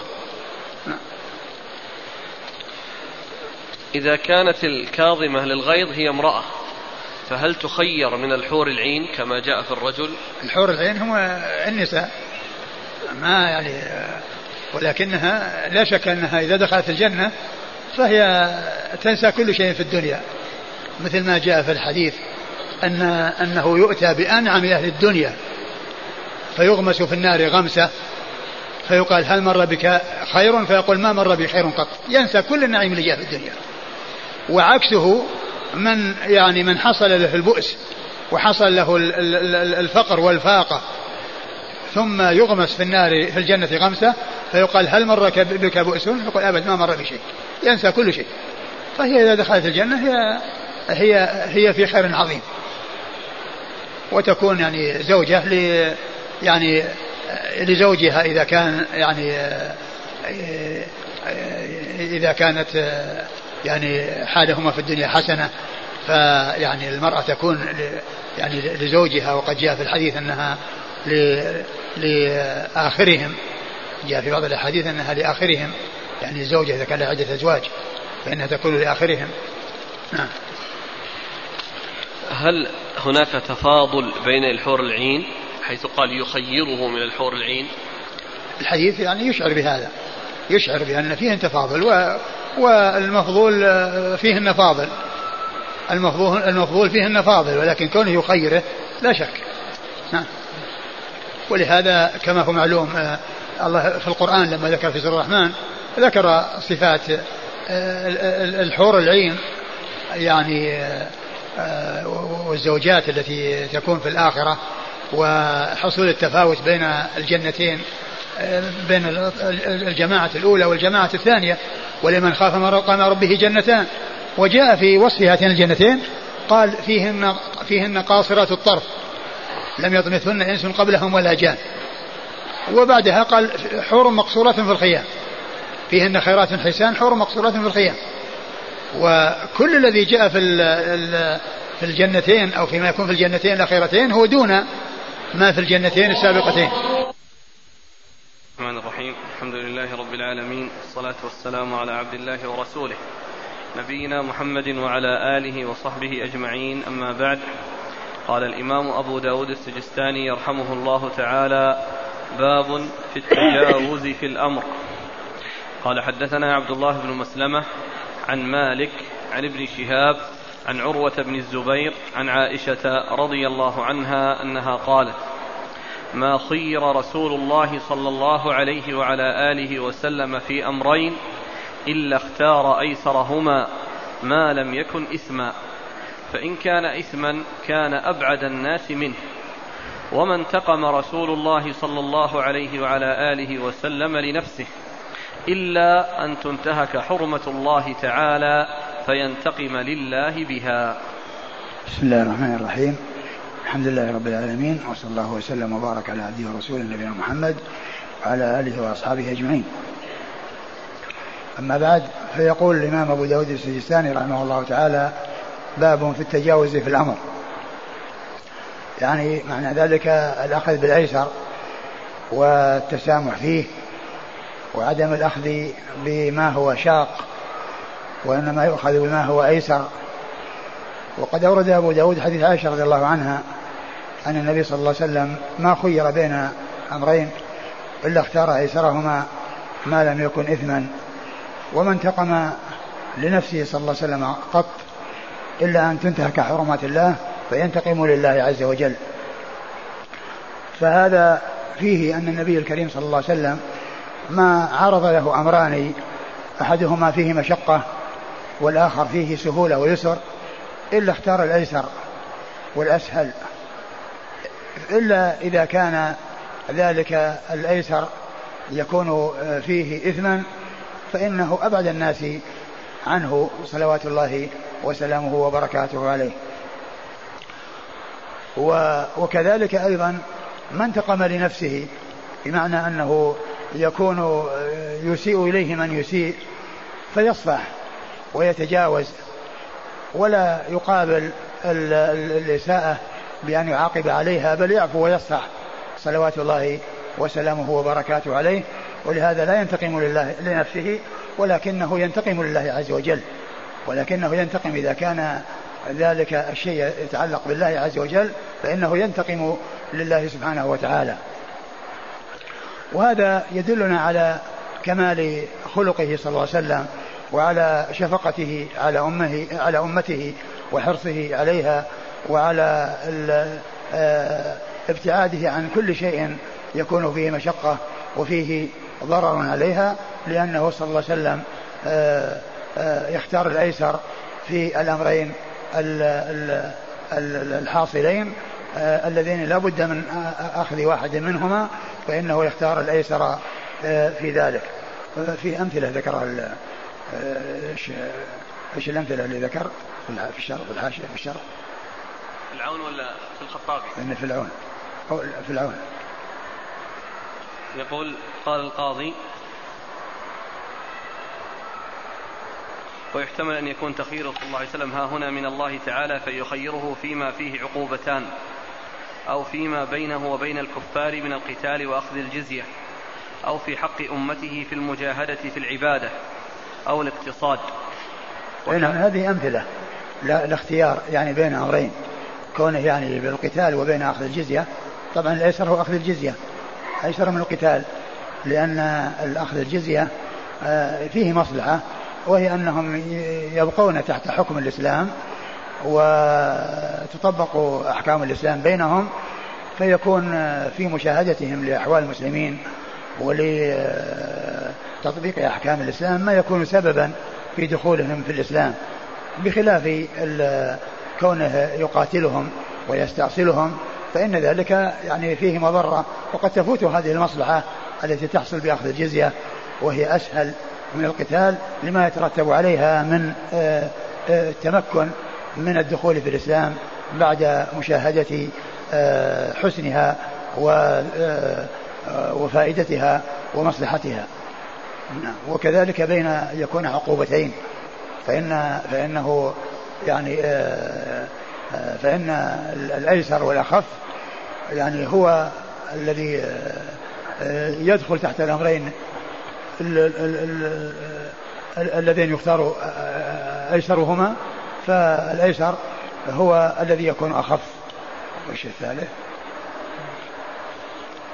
أو في الاجتهاد. حق أمته في المجاهدة في العبادة أو الاقتصاد. في المجاهدة في العبادة أو الاقتصاد. المجاهدة في العبادة يعني الاجتهاد في العبادة والإكثار منها أو الاقتصاد الذي هو التوسط وعدم الإكثار. ومعلوم أن الإكثار الذي يحصل معه الملل ثم الانقطاع هذا ليس بمحمود. ولكن القليل الذي يدوم ويتمكن من الإتيان به والمداومة عليه هذا هو الذي فيه المصلحة. ولهذا ثبت في الحديث عن النبي صلى الله عليه وسلم أنه قال إن أحب العمل إلى الله ما داوم عليه صاحبه وإن قل. لأن قليلا تداوم عليه خير من كثير تنقطع عنه. قليل تداوم عليه خير من كثير تنقطع عنه. الإنسان إذا اجتهد في وقت من الأوقات ثم كسل أو حصل له الملل وترك وترك نهائيا فهذا سيء. ولكن كونه يأتي بشيء قليل ويداوم عليه ويحافظ عليه ويستمر في الأيام على مدى الأيام وهو محافظ على هذا القليل فإن هذا أولى. كل إنسان يصوم ثلاثة أيام من كل شهر. خير من كونه يصوم لشهر ولا شهرين ثم بعدين يتعب ويترك. وكذلك يعني كونه يكثر من العبادة فيمل ويترك هذا سيء. ولكن كونه يحافظ على شيء محدد يداوم عليه فإن هذا أولى من كثير يؤدي آه، الأخذ به إلى إلى إلى تركه والتساهل فيه لحصول الملل والتعب والمشقة. نعم. ما خير رسول الله صلى الله عليه وآله وسلم في أمرين إلا اختار أيسرهما ما لم يكن إثما. ما لم يكن إثما هذا يكون يعني فيما بينه وبين الناس. يعني التخيير يعني في أمور تجري بينه وبين الناس.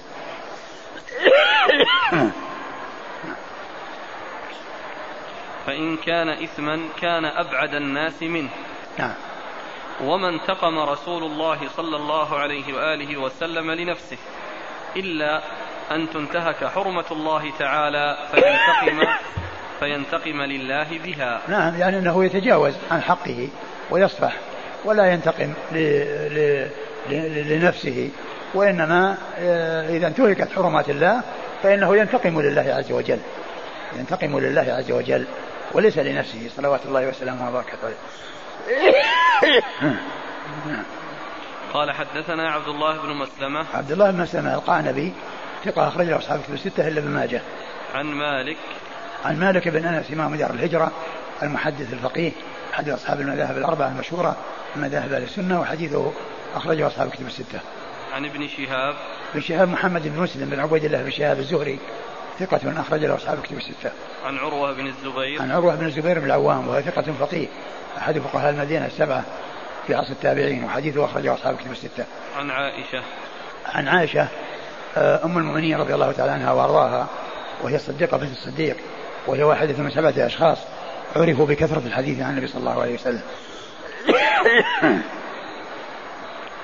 قال حدثنا مسدد قال حدثنا يزيد بن زريع قال حدثنا معمر عن الزهري عن عروة عن عائشة رضي الله عنها أنها قالت ما ضرب رسول الله صلى الله عليه وعلى آله وسلم خادما ولا امرأة قط. ثم ورد حديث عائشة رضي الله عنها أن النبي صلى الله عليه وسلم ما ضرب خادما ولا امرأة قط. يعني وذلك لكرم أخلاقه ولسماحته ولحسن معاشرته صلوات الله وسلامه وبركاته عليه. فإنه لم يكن لم يحصل منه أن ضرب خادما من الخدم. الذين يخدمونه ولم يضرب أحدا من واحدة من زوجاته عليه الصلاة والسلام بل كان رفيقا رحيما آه، سمحا آه، آه، يحب الرفق. صلوات الله وسلامه وبركاته عليه. وهذا يدل على كمال أخلاقه عليه الصلاة والسلام. مع أنه قد يحصل من الخدم يعني مخالفات أو أمور يعني قد يحصل استحقاق أن يعاقب ولكنه صلى الله عليه وسلم شأنه وطريقته صلوات الله وسلامه وبركاته عليه الرفق والتسامح والتجاوز في الأمور صلوات الله وسلامه وبركاته عليه. نعم. قال حدثنا مسدد. مسدد بن مسرهد البصري وهو ثقة أخرجه البخاري وأبو داود والترمذي والنسائي. عن يزيد بن زريع يزيد بن زريع ثقة أخرجه أصحاب الكتب الستة عن معمر معمر بن راشد الأزدي البصري ثم اليماني ثقة أخرج له أصحاب الكتب الستة. عن الزهري عن الزهري مر ذكره. عن عروة عن عائشة. عن عروة عن عائشة وقد مر ذكر الثلاثة. قال حدثنا يعقوب بن إبراهيم قال حدثنا محمد بن عبد الرحمن الطفاوي عن هشام بن عروة عن أبيه عن عبد الله يعني ابن الزبير رضي الله عنهما في قوله خذ العفو قال أمر نبي الله صلى الله عليه وعلى آله وسلم أن يأخذ العفو من أخلاق الناس. ثم ورد أبو داود أثر عبد الله بن الزبير في قول الله عز وجل خذ العفو وأمر بالعرف واعرض عن الجاهلين وفسره بأن يأخذ العفو من أخلاق الناس يعني أنه آآ آآ ما يحصل من أخلاق الناس يعني ما كان حسنا فإنه يؤخذ وما كان سيئا فإنه يعني يتجاوز عنه ويصفح عنه. ما كان سيئا إذا قبل به الإنسان فإن الخير والأولى للإنسان أن يتجاوز وأن يعفو. نعم. قال حدثنا يعقوب بن إبراهيم. يعقوب بن إبراهيم الدورقي وهو ثقة أخرجه أصحاب الكتب الستة وهو شيخ لأصحاب الكتب الستة. عن محمد بن عبد الرحمن الطفاوي. محمد بن عبد الرحمن الطفاوي وهو صدوق يهم. صدوق يهم أخرج له. البخاري وأبو داود والترمذي والنسائي. البخاري وأبو داود والترمذي والنسائي. عن هشام بن عروة. عن هشام بن عروة وهو ثقة أخرجه أصحاب الكتب الستة. عن أبيه عن عبد الله بن الزبير. عن أبيه عروة بن الزبير وقد مر ذكره عن عبد الله بن الزبير رضي الله تعالى عنه الصحابي الجليل وهو أحد العبادلة الأربعة من الصحابة الذين هم عبد الله بن الزبير وعبد الله بن عمر وعبد الله بن عمر وعبد الله بن عباس رضي الله عنهم وعن الصحابة أجمعين.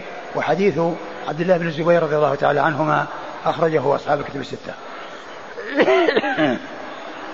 قال رحمه الله تعالى باب في حسن العشرة.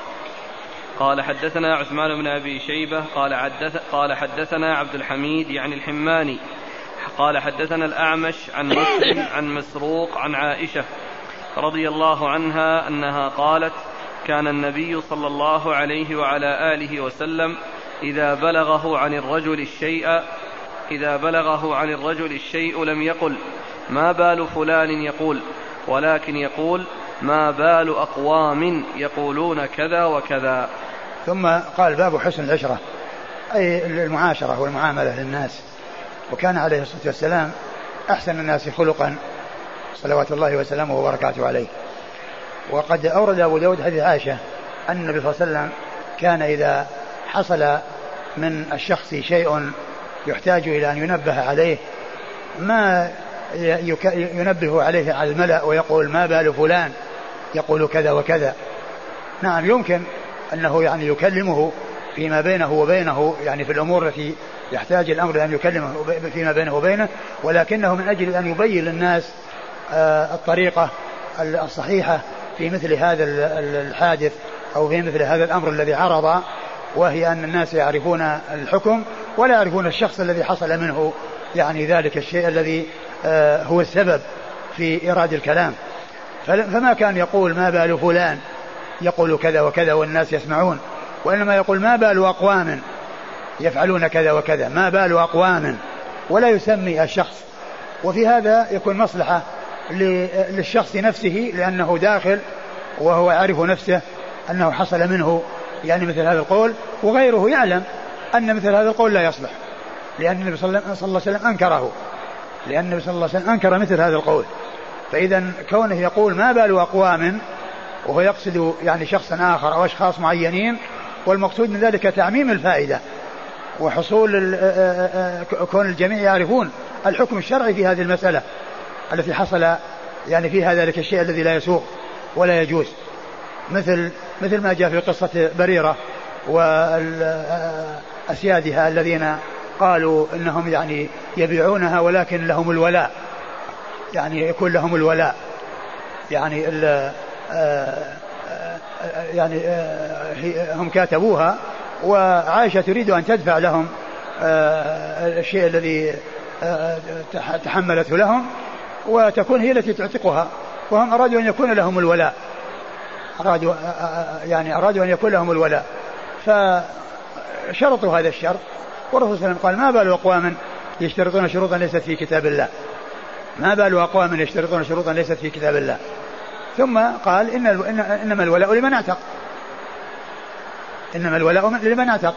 فكان عليه الصلاة والسلام لا عندما يعلن الفائدة التي تتعلق بشخص معين أو سببها شخص معين لا يسميه باسمه ويقول ما بال فلان يقول كذا وكذا.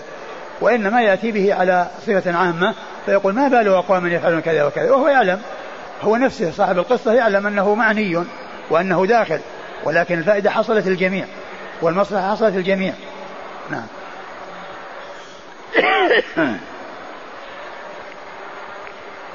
قال حدثنا عثمان بن أبي شيبة عثمان بن أبي شيبة ثقة أخرجه أصحاب كتب الستة إلا الترمذي وإلا النسائي فقد أخرج له في عمل اليوم والليله. عن عبد الحميد يعني الحماني. عن عبد الحميد الحماني عبد الحميد بن عبد الرحمن الحماني وهو صدوق يخطئ. صدوق يخطئ أخرج له البخاري ومسلم في المقدمة وأبو داود والترمذي وابن ماجه. البخاري ومسلم في المقدمة وأبو داود والترمذي وابن ماجه. عن الأعمش. عن الأعمش وهو سليمان بن مهران الكاهلي ثقة أخرج له أصحاب كتب الستة. عن مسلم. عن مسروق عن مسلم إيه. عن مسلم وهو ابن صبيح أبو الضحى وهو ثقة أخرجه أصحاب كتب الستة. عن مسروق عن مسروق بن الأجدع وهو ثقة أخرجه أصحاب كتب الستة. عن عائشة عن عائشة رضي الله عنها وقد مر ذكرها.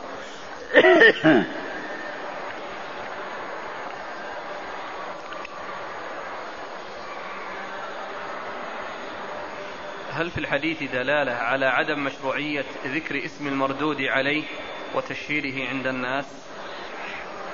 إذا كان المردود عليه يعني حصل منه أمور منكرة وهي قد كتبها ودونها وكتابه انتشر وظهر منه ذلك فإنه آه، يذكر اسمه ويذكر كتابه حتى يعرف الكتاب الذي فيه آه، السوء فيحذر قال حدثنا عبيد الله بن عمر بن ميسرة قال حدثنا حماد بن زيد قال حدثنا سلم العلوي عن أنس رضي الله عنه أن رجلا دخل على رسول الله صلى الله عليه وآله وسلم وعليه أثر صفرة وكان رسول الله صلى الله عليه وآله وسلم قلما يواجه رجلا في وجهه بشيء يكرهه. فلما خرج قال لو أمرتم هذا أن يغسل ذا عنه قال أبو داود سلم ليس هو علويا كان يبصر في النجوم وشهد عند علي بن أرطاه على رؤية الهلال فلم يجز شهادته. ثم أورد أبو داود حديث أنس بن مالك رضي الله عنه أن رجلا دخل عن النبي صلى الله عليه وسلم وعليه أثر الخلوق يعني زعفران يعني سواء في جسده أو في ثوبه. ومعلوم أن مثل هذا يعني لا يصلح للرجال التزعفر والتعصفر كما سبق أن مر بالأحاديث في ذلك عن رسول الله صلى الله عليه وسلم فلما وكان يكره أن وكان قلما يواجه شخصا بشيء يكرهه فلما خرج قال لو أمرتموه فيزيل هذا الخلوق أو يزيل هذه هذه الصفرة عنه. والمقصود يعني من من من هذا قوله أنه قلما يواجه يعني شخصا بشيء يعني يكرهه و وأنه أمرهم ولكن الحديث في سنده سلم العلوي هذا وهو ضعيف. يعني فليس فليس بثابت عن رسول الله صلوات الله وسلامه وبركاته عليه. نعم. قال حدثنا عبيد الله بن عمر بن ميسرة. عبيد الله بن عمر بن ميسرة القواريري وهو ثقة أخرج له. البخاري ومسلم وأبو داود والنسائي. البخاري ومسلم وأبو داود والنسائي. عن حماد عن حماد بن, حماد بن زيد بن درهم البصري ثقة أخرج له أصحاب الكتب الستة. عن سلم العلوي. عن سلم العلوي وسلم هو ضعيف أخرج له. البخاري في الأدب المفرد وأبو داود والترمذي في الشمائل والنسائي في عمل يوم الليلة. أخرجه البخاري في الأدب المفرد وأبو داود والترمذي في الشمائل والنسائي في عمل يوم الليلة. وقال أبو داود إنه لم يكن علويا كما هو المتبادر من النسبة لأن إذا قيل علوي معناه أنه ينسب إلى علي بن أبي طالب رضي الله عنه وأنه من ذريته. عندما يقال علوي نسبة إلى علي عباسي نسبة إلى العباس. فالمشهور في من ينتسب إلى علي أن يقال علوي. وبين أن هذه النسبة ليست مما يتبادر للذهن وإنما يقال له العلوي لأنه كان ينظر في النجوم يعني ينظر في العلو العلو. فقيل له العلوي بالنسبة للعلو. يعني آه، بالنسبة لكونه ينظر فوق للعلو يعني في النجوم. فهذه يعني يقال لها نسبة إلى أدنى مناسبة. يعني ليست نسبة واضحة لأن النسب منها ما يكون واضحا ويتبادر الذهن ومنها ما يكون بعيد يعني عن الذهن ولا يتبادر الذهن يعني بأن يكون يعني لأدنى مناسبة. مثل هنا يعني كونه يبصر في العلو فقيل له العلوي لأنه ينظر إلى العلو. وهذا شيء غير متبادل الذهن ومثل ذلك خالد الحذاء. تلقيبه في الحذاء آه، لم يكن لكونه يصنع يصنع الأحذية أو يبيعها. لم يكن يصنع الأحذية أو يبيعها. وإنما كان يجالس الحذائين. يجلس عند الحذائين فقيل له الحذاء. وهي نسبة يعني غير متبادرة للذهن. وكذلك يزيد بن صهيب الفقير. كلمة الفقير المتبادر للذهن أنه فقير. ولكنه كان يشكو فقار ظهره. يعني كان الفقير لأنه يشكو فقار ظهره. وهي نسبة غير متبادرة للذهن ليست مما يتبادر للذهن فكذلك العلوي هنا هو من هذا القبيل. نعم. عن أنس. عن أنس رضي الله عنه خادم رسول الله صلى الله عليه وسلم وأحد السبعة المعروفين بكثرة الحديث عن النبي صلى الله عليه وسلم. قال أبو داود سلم لي ليس هو علويا كان يبصر في النجوم وشهد عند علي بن أرطاه على رؤية الهلال فلم يجز شهادته. نعم. لم يجز شهادته. أي نعم. هو ضعيف. أقول هو نفسه ضعيف لا يحتج بحديثه يعني لأجل هذا رد الشهادة؟ نعم. يعني معناه أنه فيه فيه فيه, فيه عيب. أقول فيه عيب يعني منعه لكن الضعيف كما هو معلوم حديثه غير غير معتمد. في معنى آخر ذكره محمد عوامة. في حاشيتي. إذا كان أحد عنده نسخة محمد عوامة نقرأ عليك. ليش؟ للعلوي؟ أي. أيوه. لأنه كان حاد البصر. يرى الهلال قبل الناس. نعم يمكن. يعني ولكن بس كونه علوي يعني كلمة علوي. لا رد الشهادة. لماذا آه. ردت الشهادة؟ إيه؟ يقول آه على حاشية نسخة حاء. بخط الحافظ يوسف بن خليل وإملاء الملك المحسن المحسن قال أحمد بن يوسف سلم العلوي ليس هو من ولد علي بن أبي طالب كما قال أبو داود وأما هو منسوب إلى بني علي بن سود بني و... علي إيه آه. بني علي بن سود نعم. وهو معروف بهم نعم. وقول أبي داود يبصر في النجوم سهو منه أما علي يبصر الهلال قبل الناس بيوم. أما علي؟ نعم. مش علي. هو السلب. هو الذي يبصر. ذكر في عمل المعبود أنه كان يسبق الناس. وهذا يعني كونه يسبق الناس إذا كان المقصود أنه ليلة ليلة الشك أو ليلة تراء الهلال رآه والناس ما رأوه يعني يمكن يمكن واحد يراه والباقيين ما يرونه. وهذا هو المشاهد وهذا هو الواقع. لأن الحين ما كل يرى الهلال أول ليلة. ما كل يرى الهلال أول ليلة. وبعض الناس يمكن ما يراه إلا بعد ليلتين. ما يعني ليس الناس على حد سواء؟ نعم. قال يبصر الهلال قبل الناس بيوم لحدة بصره وهو معروف بذلك. وقيل إنه كان يبصر النجوم كالدلاء لحدة بصره. كالدلاء. يعني إنها كبيرة كالدلو يعني أيوه. ولقد قال له أنس بن مالك يا سلم خل بين الناس وبين هلالهم حتى يروه أيه. وهو ضعيف فهو حديد البصر يبصر النجوم لا يبصر في النجوم بمعنى أنه كان منجما إيه وهو العبارة وش داود؟ هو يبصر في النجوم في النجوم؟ مم. مم.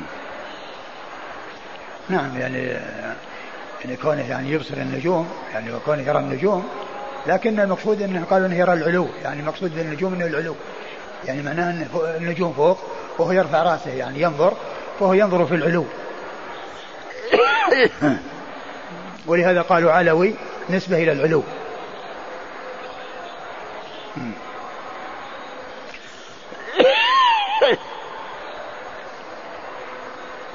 قال حدثنا نصر بن علي قال أخبرني أبو أحمد قال حدثنا سفيان عن الحجاج بن فرافصة عن رجل عن أبي سلمة عن أبي هريرة رضي الله عنه قال حاء وحدثنا محمد بن المتوكل العسقلاني قال حدثنا عبد الرزاق قال أخبرنا بشر بن رافع عن يحيى بن أبي كثير عن أبي سلمة عن أبي هريرة رضي الله عنه رفعاه جميعا قال, قال